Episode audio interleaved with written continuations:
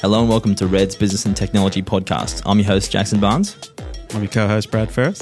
And I want to first introduce our uh, special guest from REDD, our founder, Nigel. Did you want to introduce yourself? Yeah, thanks, Jackson. Really appreciate it. So, Nigel Hine, founder of REDD.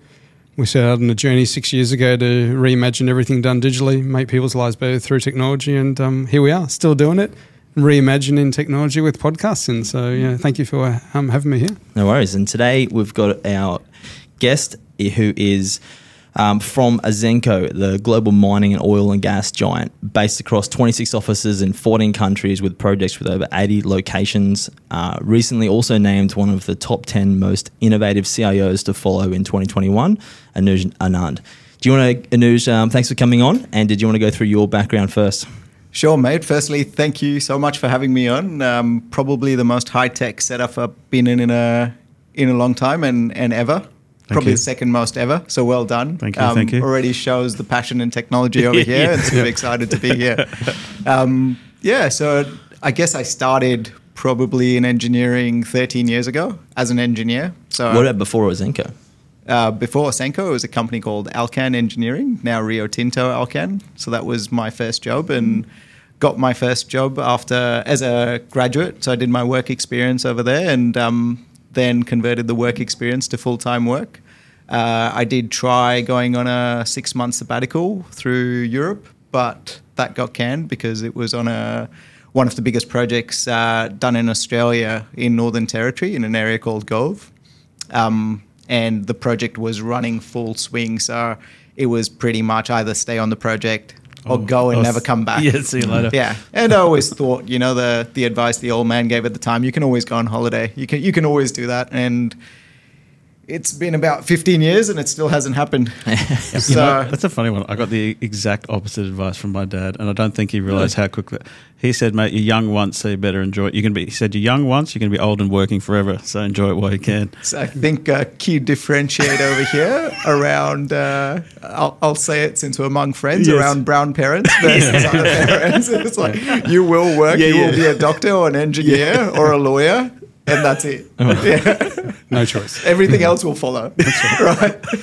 And, and, then you uh, joined Ausenco, and so as an engineer first. Yeah, so I started in the instrumentation controls department, and um, spent, I guess, some of my informative years in in the engineering, I guess, project side. You know, so went to site a couple of times and always had an aptitude for technology. So from the start, even at Alcan, there was a point of time where I decided that I wasn't going to sit down and manually fill in 2,760 data sheets, um, quite elaborate data sheets, and you'd have to read a drawing and then go in and type it in, and then read the drawing, look at the process data, go and type it in.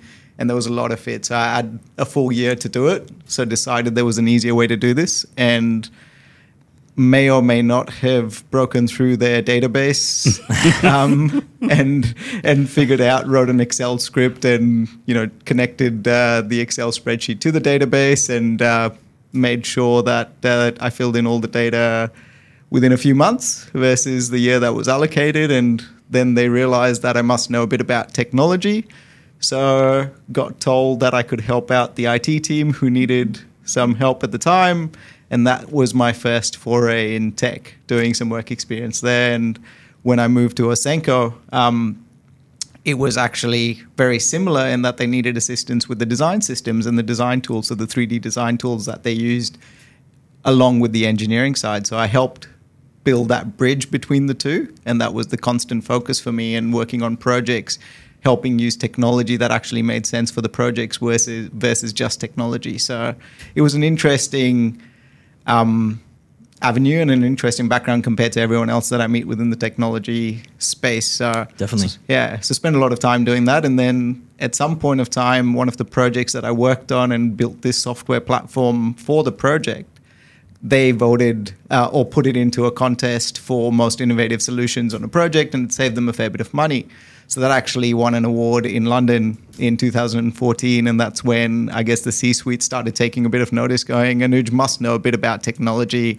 He's done a few things in the past. He's helped us make a tangible difference. Two projects, and that's when they called me into what I call the principal's office. I remember sitting down in uh, West End. Uh, I think it was level three and the C-suite was level five, right, the penthouse, and you know one of the EAs came and tapped me on the shoulder saying, um, "Neil and Greg, who was our CIO and CTO at the time, want to talk to you," and I was like, "Oh man." I've done something wrong. I'm in trouble for something. I'm gonna uh, better pack my bags and, and, get ready to be walked out after this. And uh, so I did pack my bags, and then I go up and I had a very different trajectory. I was always part of a high potential leadership program in the company, and you know, always thought, you know, I'm going to go into GM of engineering, run an office, you know, move to a different country potentially, and um, build my run rate that way. And when I walked in, they're like, "Oh, Anuj, sit down," and you know, very casual setting um, in the principal's office. And I was like, "What's what's going on?" And they're like, "Have you ever thought about a career in IT?" I was like, no, no, don't really like those guys. Never give me permission to do anything. I have to take it myself. No, yeah. Love the guys.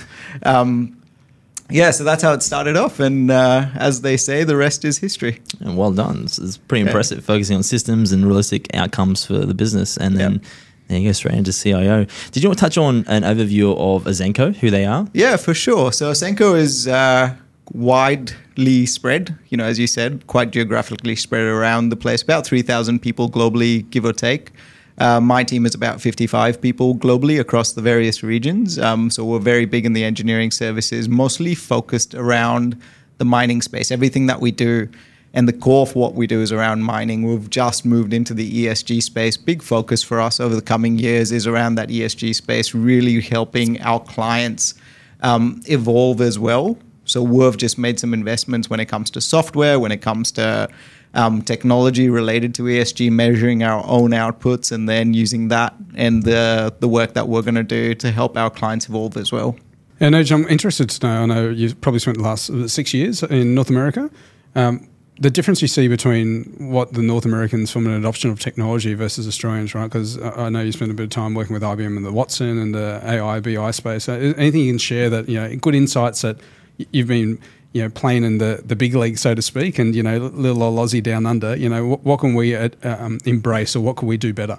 Yeah, great question, Nigel. And I think you know I see it over here, being back for about seven months now, and you know quite focused on the technology, meeting a lot of vendors, meeting a lot of clients, a lot of people in this space. The marked difference I would say is the adoption, like you just mentioned, Nigel, and how quickly people are ready to take the plunge versus what's going on over here. not saying that, you know, we're that backward in Brisbane, you know, little Brisbane, you know, like for for what it's worth, it's actually doing quite well when it comes to technology. There's a lot of great companies like yourselves in in this area, you know, playing in this field.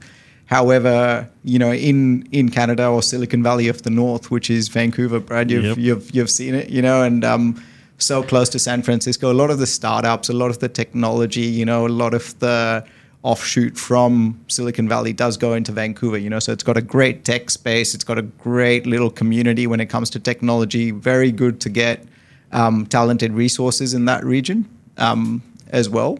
But again, adoption's quite fast. You know, people are ready to adopt and actually take the risks and make the investments versus what I've seen over here. And I think that's pretty important. Yeah, okay. Yeah. So, any lessons, I guess, in your time here, only been seven months? Like, would you see that Australians are probably a bit too conservative? We should be taking a, a few more calculated risks. Is, is yeah, definitely. You know, and it, and it's one of those things. You know, like it is that practical or reality based approach that I often think about and talk to my team about. You know, like so when it comes to newer technologies, you know, you shouldn't just jump in because it's new right? Like when it comes to artificial intelligence, there was this big buzz. When it came to VR and AR, there was this big buzz, and everyone made all these huge investments and leaps overseas. And I guess the piece that was missing from that whole thing is what the real, realistic output of that was going to be. What was the goal going to be? You know, just because it's cool technology doesn't make it great for yourselves, right? Like, you know, where's the value going to be? You know, for ourselves, we went, um, you know, when it comes to VR and AR, we actually went with the approach of you know what the marked difference for us was going to be bringing the remote or site-based um, travel, etc., to the office. You know, so you don't actually have to be at site. Um, you know, remote mine. You don't have to travel. You don't have to leave your family. You could put in a headset and virtually be at the site if that was possible. You know, so that was the outcome or the goal that we were trying to achieve. We may or may not have got to it, but we actually set up, you know, magic milestones is what we call them.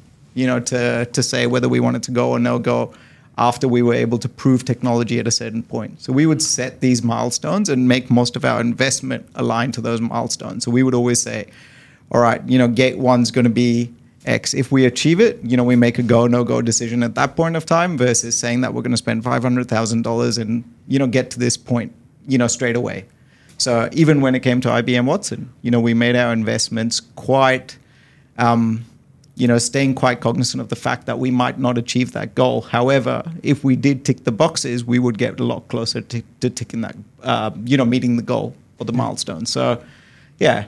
Yeah, good framework. Yeah, fantastic. Yeah. And it, it's worked so far for us, you know, making sure that the goal is realistic, making sure that we're setting something that's going to be important to the business. You know, I feel with a lot of proof of concepts, a lot of, um, new technologies and new adoptions, you know, new implementations, people over promise and you know that that's the problem right? Like yep. you can always go and it's up to us as leaders within the business to actually bring a reality check to that situation going well okay you know how are you going to achieve it? What value is that going to make to to the business? You know and for myself actually coming from the floor i can actually see some of those tangible benefits. You know like it will make a difference if we can get um, you know, a comminution expert on the phone or you know with a VR headset, being able to look at what's going on on the site, you know, versus actually traveling, you know, and, and then they can look at about twenty sites versus just being at one site. Yeah, that's that's so cool. So how much of that, how how widely implemented is is kind of the VR AR?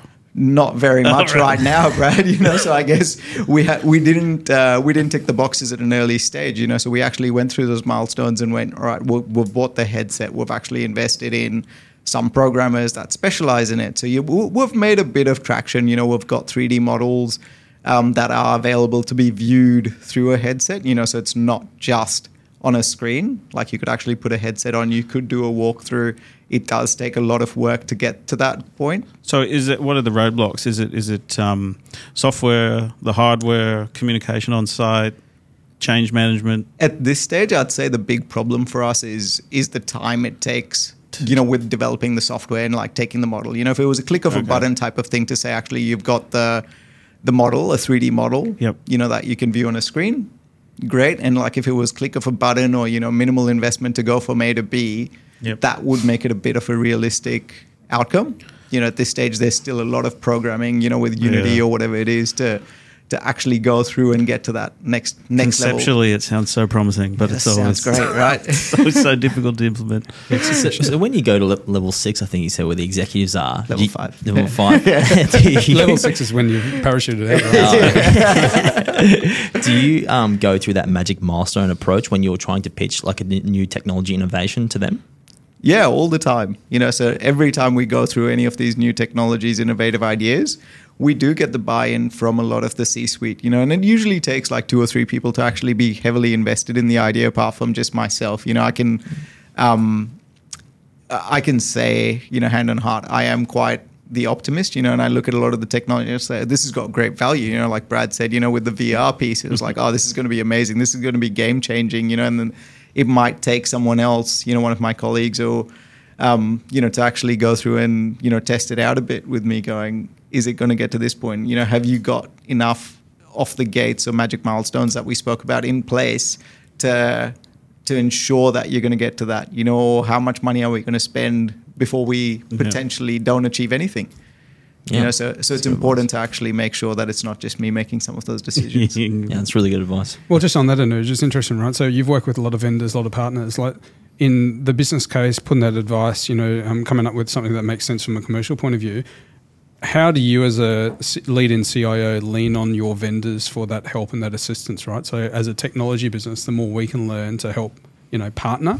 Can you talk a bit about that 100% Nige. You know, I think this is a conversation that I've had with multiple people that I work with. You know, it's that understanding of our business, right? You know, so you can't just have a blanket business case that you think it's going to be a one size fits fits all.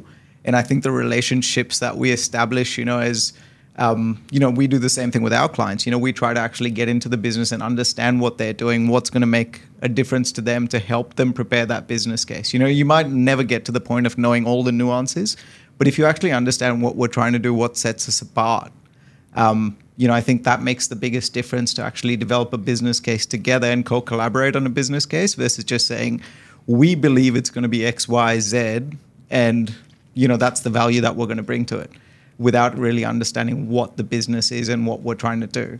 Yep. So, and I think the only way that you can get to it is developing that relationship and having these conversations about what sets Ausenco apart or what sets any business apart. Fantastic. Yeah. So, getting to know the business. So, that's a bit of advice you've got for um, IT partners. Um, what other advice would you have for um, selecting a good IT partner? Uh, I think the biggest thing for me is having that relationship, being able to sit down and, you know, anyone on my team will tell you this. I think, you know, even the conversations I've had with Nigel, anyone will say this, you know, we're not going to work with anyone. We're not going to sit down and, you know, have a beer or coffee with, you know, I want to do that, you know, at a personal and professional level. You know, I think what it really boils down to, and I'll, I'll try to play this out, is a lot of the time things might not go through and you know, when it comes to technology, it's quite binary, right? Zeros and ones. You know, so there will be points of time where um, the technology will not work or operate as as you expected it to to do so. You know, I think the worst case scenario um, is that you go back to a service level agreement and say, no, you said that it was going to be down, you know, at a minimum for an hour a month. You know, and it's down for an hour and 30 minutes. So now you have to give us this credit back. I'd rather sit down with the person and just say, hey, this happened or it's happened constantly. How do we get around it? Yep. You know, and that can only happen if you've got a relationship with someone versus, you know, just going through and like being very transactional. You know, I'll send you an email, you know, fill in the paperwork, we'll buy the software. And there's a lot of vendors like that, you know, and when they don't perform, you get to that point, well, here's the SLA, you owe us this and give it to you. But I think the most important thing is to, to be able to sit down together and work through this and get a strong relationship. And Yeah. that's great. Yeah, par- partnerships. You know, partnerships. you, the success of your role in your organisation and which is really the, the power of the partnerships, right? That's 100% right. So, just on that vein, what keeps you up at night as a CIO going into 2023? What worries you? I think the every CIO or CISO will say this at this point of time. It's uh, uh, cybersecurity or losing information or having having a breach through uh, through any framework, any partners that you're working with. You know, one of one of those little nuances. You know, making sure that you're as airtight as possible. You know, it's getting to a point of time as we see almost on a weekly basis that you know you might not plug every hole. So you know, it's that that's really what keeps me up at night at this point of time. And with an, a, a global team, I guess you know your challenges are you know exponential compared to so many others. Can you talk through some of the, I guess, you know what you're seeing is done elsewhere in the world, best practice? Is there any anything that you can share in that regard? Yeah, look, Nige, it's it's a hard one, right? Like you know, the more you share, the more you open yourself hmm. up as well, right? Like you know, wh- what vendors you use, what strategies you use. It's it's it's at that point of time right now. Whatever you have or say can be used against you as well. Sure. You know, and hmm. Um, not to share. it, You know, I'd love to share it with you guys. You know, at a personal level, but you know, I think what I see now more than what I've seen before is the ability to have the right partnerships in place. You know, whether it's um, Arctic Wolf or you know CrowdStrike or any of these companies that we work with or talk to, it's making sure that you've got a robust structure in place, a robust support mechanism in place. That if something does go wrong, you've got the right team to help you recover Yep. Or it's to minimize that downtime. You know, I think one of the things that we're focusing on next year is around making sure that we've got the right DRP in place to recover and have the right recovery strategies in place to make sure that we're able to, you know, come out off Yeah. any breach. You just, I mean, you can't get the risk. You just cannot, by definition, get it to zero. So Yes. those mitigation practices you put in place, partnerships, policies, controls, all that kind of stuff, um, and just being diligent is is critical, and that's what we're seeing a lot of as well. More generally speaking, um, what advice would you have for other CIOs in Australia to, to look at um, first? Would it be compliance, just what who they're partnering with, how to, like selecting a cyber partner? Like, what advice would you give to them? I would 100% say to have the right partnerships in place and the right agreements in place um, before anything else. Because, you know, you, you're never going to be able to tick every box. And Yep. you might not have every answer yourself. But if you have the right partners, you know, they may be the ones that bring to you, you know, different things or different scenarios that you might never see being so involved in your own business. And we've had that over the past couple of years, right? Like we've had multiple partners come into the business going, Have you thought about this? Have you thought about this? And I feel there's a bit of a trap in this whole piece as well because you could overcommit, you know, and then when's the end of it? You know, we could theoretically spend millions and millions of dollars trying to cover ourselves, but you know, what value is that going to be? Mm. Right? You know, going back to the business value, I feel like we're getting to a point now where the cost of cyber is potentially more expensive than the cost of what we're trying to protect. Back to pens and paper. Yeah, you know, it could be the answer. Yeah, it's Yeah. a scary time, and uh, especially as CIO, when you partner with someone, you're putting your neck on the line, right? Because Yep. we touched on this a couple of weeks ago when the, the ex CISO of Uber um, didn't report a breach, and he's facing up to eight years jail time. Yeah. Well, didn't report Personally. and then covered it up. Yeah. Yeah, so he, that, I think I was I was listening to something about that on the weekend actually, and I think it was he was more getting pinned because he was covering it up than for the the actual breach itself. But it's definitely um, it's definitely an interesting time, and we've had we've definitely had some different conversations in here, right? When it's like okay, because at the end of the day, it's what price you put on the risk, like Yeah. you're saying, um, and it does. It's, it's the topic around many board boardrooms. The AICD just released their cyber governance principles for Australian directors. Um, and you know the conversations we've been having is around okay, well, you've kind of got your your total cost of the risk. You know, you'll you'll mitigate so much of that risk with controls, process, partnerships, tools, etc. And then that last bit is um, the insurance. Um, but even that's moving Yeah, all that's over the place, like the way mm. premiums be calculated. And I think insurance companies have been burned, so they don't know how to price it. And then I, I don't even want to know what they'll be saying now. Oh well, Medibank didn't have insurance, so they might have been, left a bit of a bit of room for everyone else. But they couldn't, like I read something or heard something the other day that they couldn't get insurance. Oh really? Yeah, you know, they were at a level, you know, I think that they required and Too high risk. too high risk, you know, and I think that's potentially like I have been in a session recently as well a few weeks ago with with a few other CIOs and stuff, you know, and the conversation was around um, cyber insurance. You know, and a lot of them were saying, you know, that not only, and, and we're saying this as well, like not only are the insurers minimal that will offer cyber insurance, you know, previously till three years ago, you could go out and get 10 different options. Now you get one or two Yeah. and it's pretty much take it or leave it. So your premiums are almost doubled. The amount the insurance payouts get to are halved. So theoretically, you're getting quarter of what you used to get prior to to a few years ago. Yeah, it was interesting, and um, it was Rob, I think, from McGrathNicol. And kind of surprised me, but didn't surprise me, I guess. And that he was saying people are electing, businesses are electing not to, not to, to take the money that they would spend on insurance and just double down on their Yep. uh, internal controls and spend the money on a cyber program internally. So I've even heard of businesses self-insuring. Yeah, that was that was kind of the phrase he was. Yeah. One, one thing that even cyber insurance, no matter how good your policy is, is the reputation hit though. Like all Yeah. these big brands that have been hit, you know, what dollar value would you would you put on that? Your, your name being front, front page on the, every newspaper. Yeah, you Uh, get slammed. Yeah, it's Yeah. definitely not good. And again, talking about technology, you know, one thing that came up in conversation today, talking about newer technology, we were talking about geolocations and, you know, with trucks and, and things like that. And quite topical, you know, talking about Uber. I read, I think it was over the weekend in North America, they're talking about targeting, targeted advertising. Have you heard about this one? No. So it's targeted advertising based on geolocation. So say Brad um, catches an Uber to go to Howard Smith Wharves. To, I was there on Saturday. yeah, see, I, I saw you. It's working. But the Uber will have a screen in the background, um, in the back seat, that will target ads to you going to that Oh, yeah. particular location, and will say that you know he's gone from here to there. You know, so it'll actually pick this. And again, now it's getting to your personal information that it knows you're going from here to here. It'll target ads at you, you know, potentially that are restaurants at Howard Smith Wharves, and influence your decisions to get to that point of time. Um, the big outcry on this whole thing was in the states. You know, when um, with the abortion debate going on right now, etc. You know, is like when someone's actually going through to go to a different state or go through for various reason, you know, trying to not be known, you know, now their personal information is actually out there as well.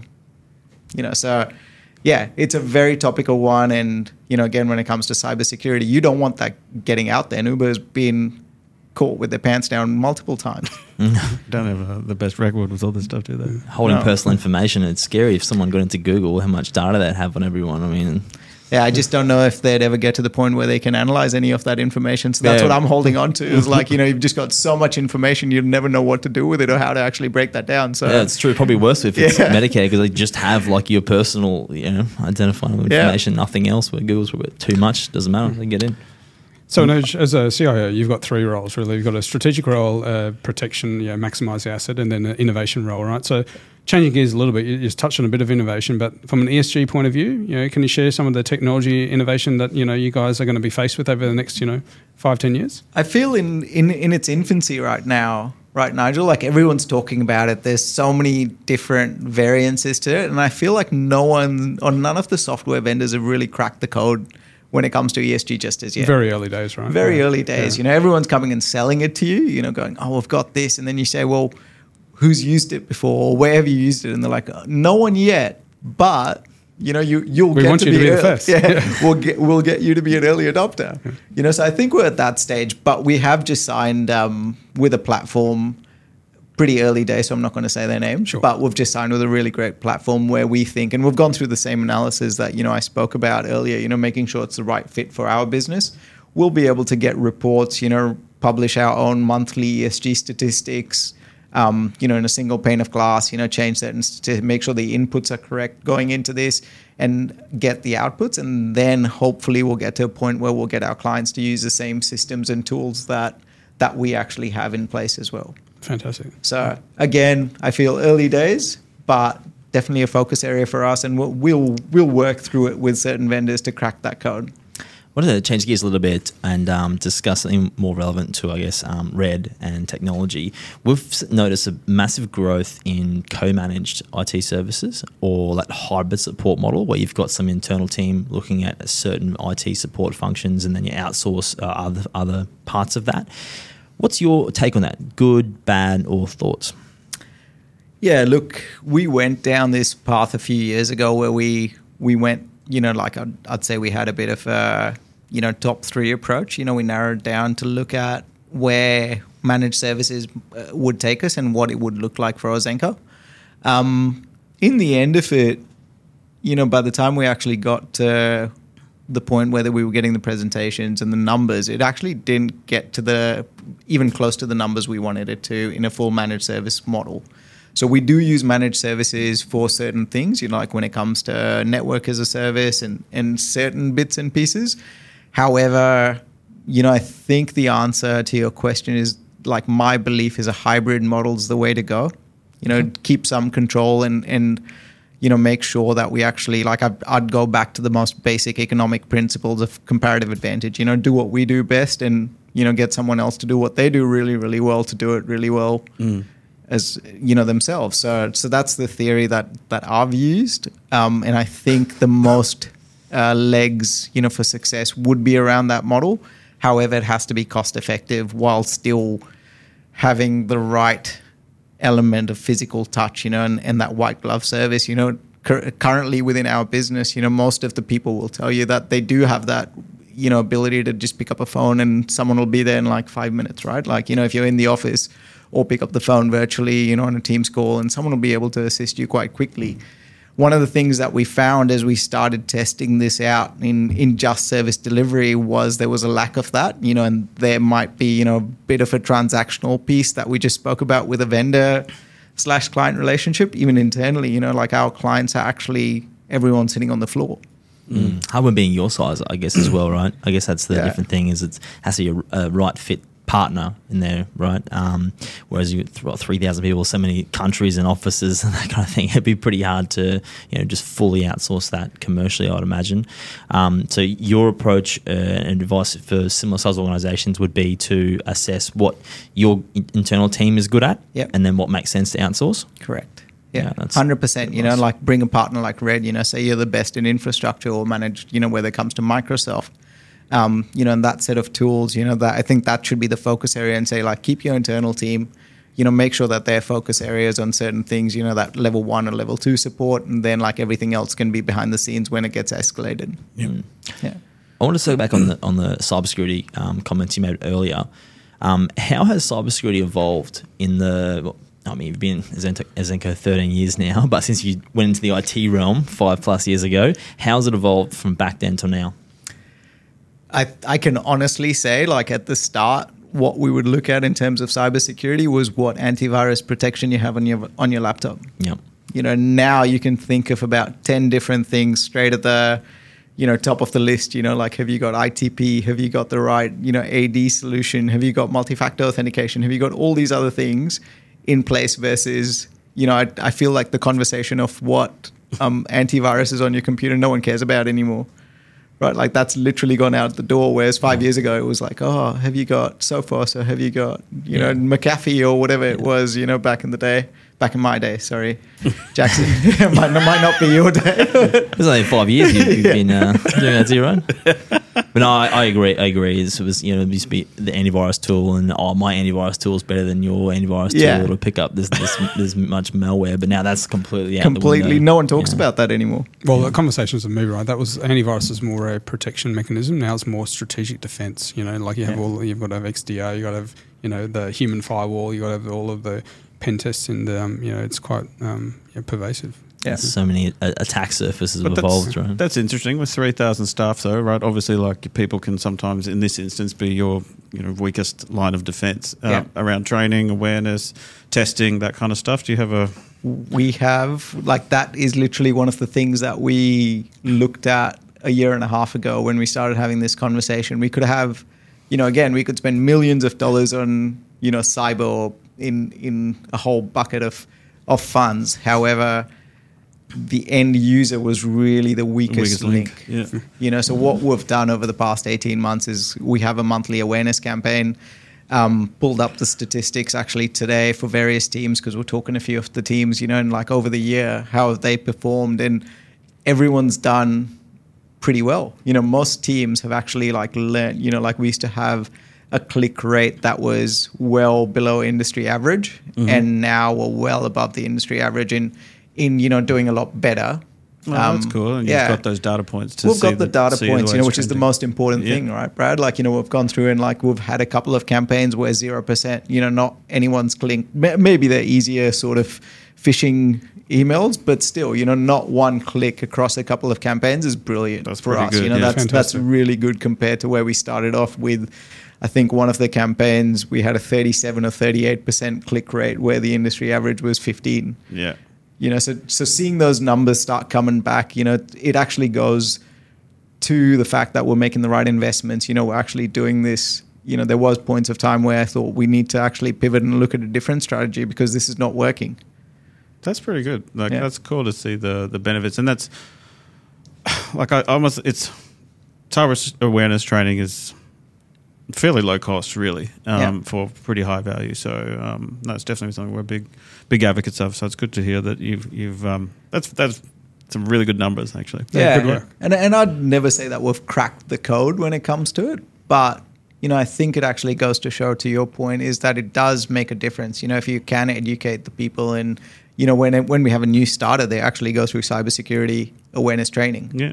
you know never was the case before so and again you know it might take one single click. That's all it takes right? Like so anything more than 0% is a fail theoretically. Yeah. but um, you know i think we're starting to get a bit more comfortable that we are on the right track and we are educating the people with the right platforms and the tools versus you know we had our strategy session at the start of the year in canada. We were actually thinking of you know changing the way we're doing things and what other um, you know holistic approaches can we use to start teaching people about cybersecurity and when not to click um, but then this, the numbers are starting to prove themselves which is good Yeah, it's awesome. yeah Well done. Conscious of time, we've gone for a while. And Nigel, about any other questions you guys had? Uh, Am I allowed to ask another one? Go on.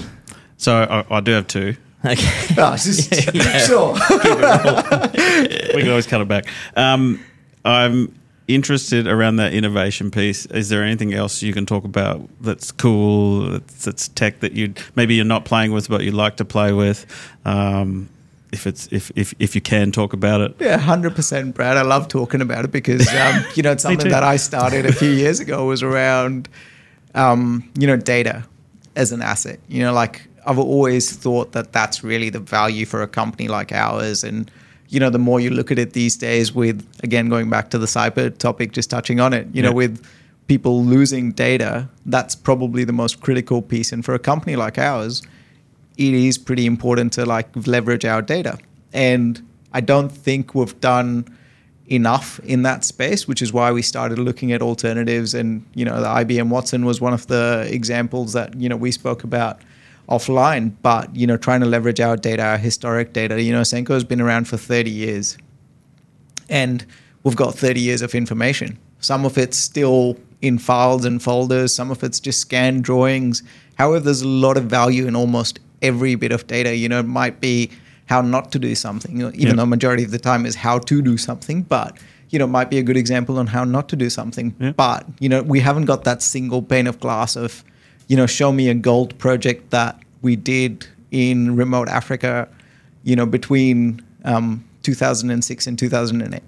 You know, so yes, people know, like I, I know where to find that information because I've been around for a while, but, you know, not someone starting tomorrow will be able to find that information easily. So that's really a focus area for us next year. And we're trying to come up with the right data platform and single pane of glass using AI, saying, you know, Brad started today.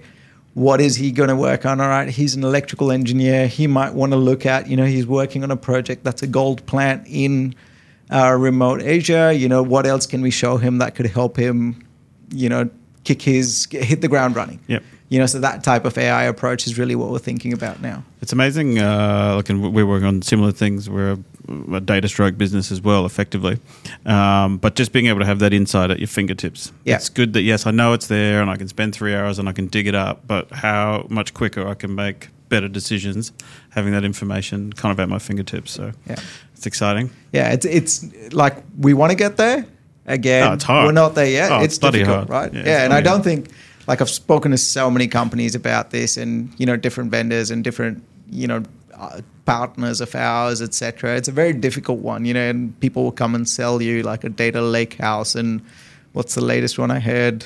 Um, something else to do with with lakes and and fishing, but data, Data cottage, maybe? Yeah, I don't know. um, but yeah, you know, there's all these solutions out there, but finding the right one and making sure that it is ticking the boxes that we need from a realistic and practical purpose is the difficult piece to the puzzle. That's cool. And then my other question, more personal, and I don't think we covered this beginning, but why did you go to Canada? Um, so interestingly, so this was my second stint in Canada. I did Okay. go in an engineering role in 2011. Okay. Um, so that was more around engineering design systems, making sure that we standardize across North and South America um, with the right tool set, the right standards, the right procedures, you know, making sure that a product coming out of Vancouver or Santiago or Lima looks the same as a drawing coming out of Brisbane Yep. and that was it. Loved it.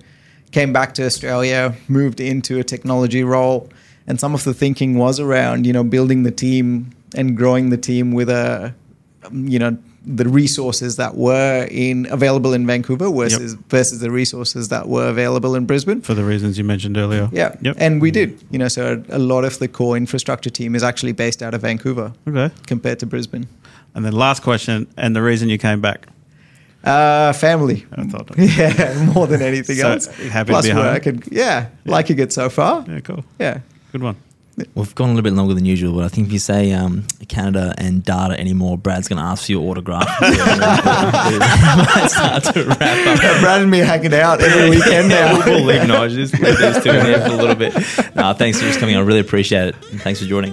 Yeah, thanks for having me, mate. Really appreciate it, guys. Thanks for coming in. Fun Cheers. conversation. Thanks, Cheers. Sarge.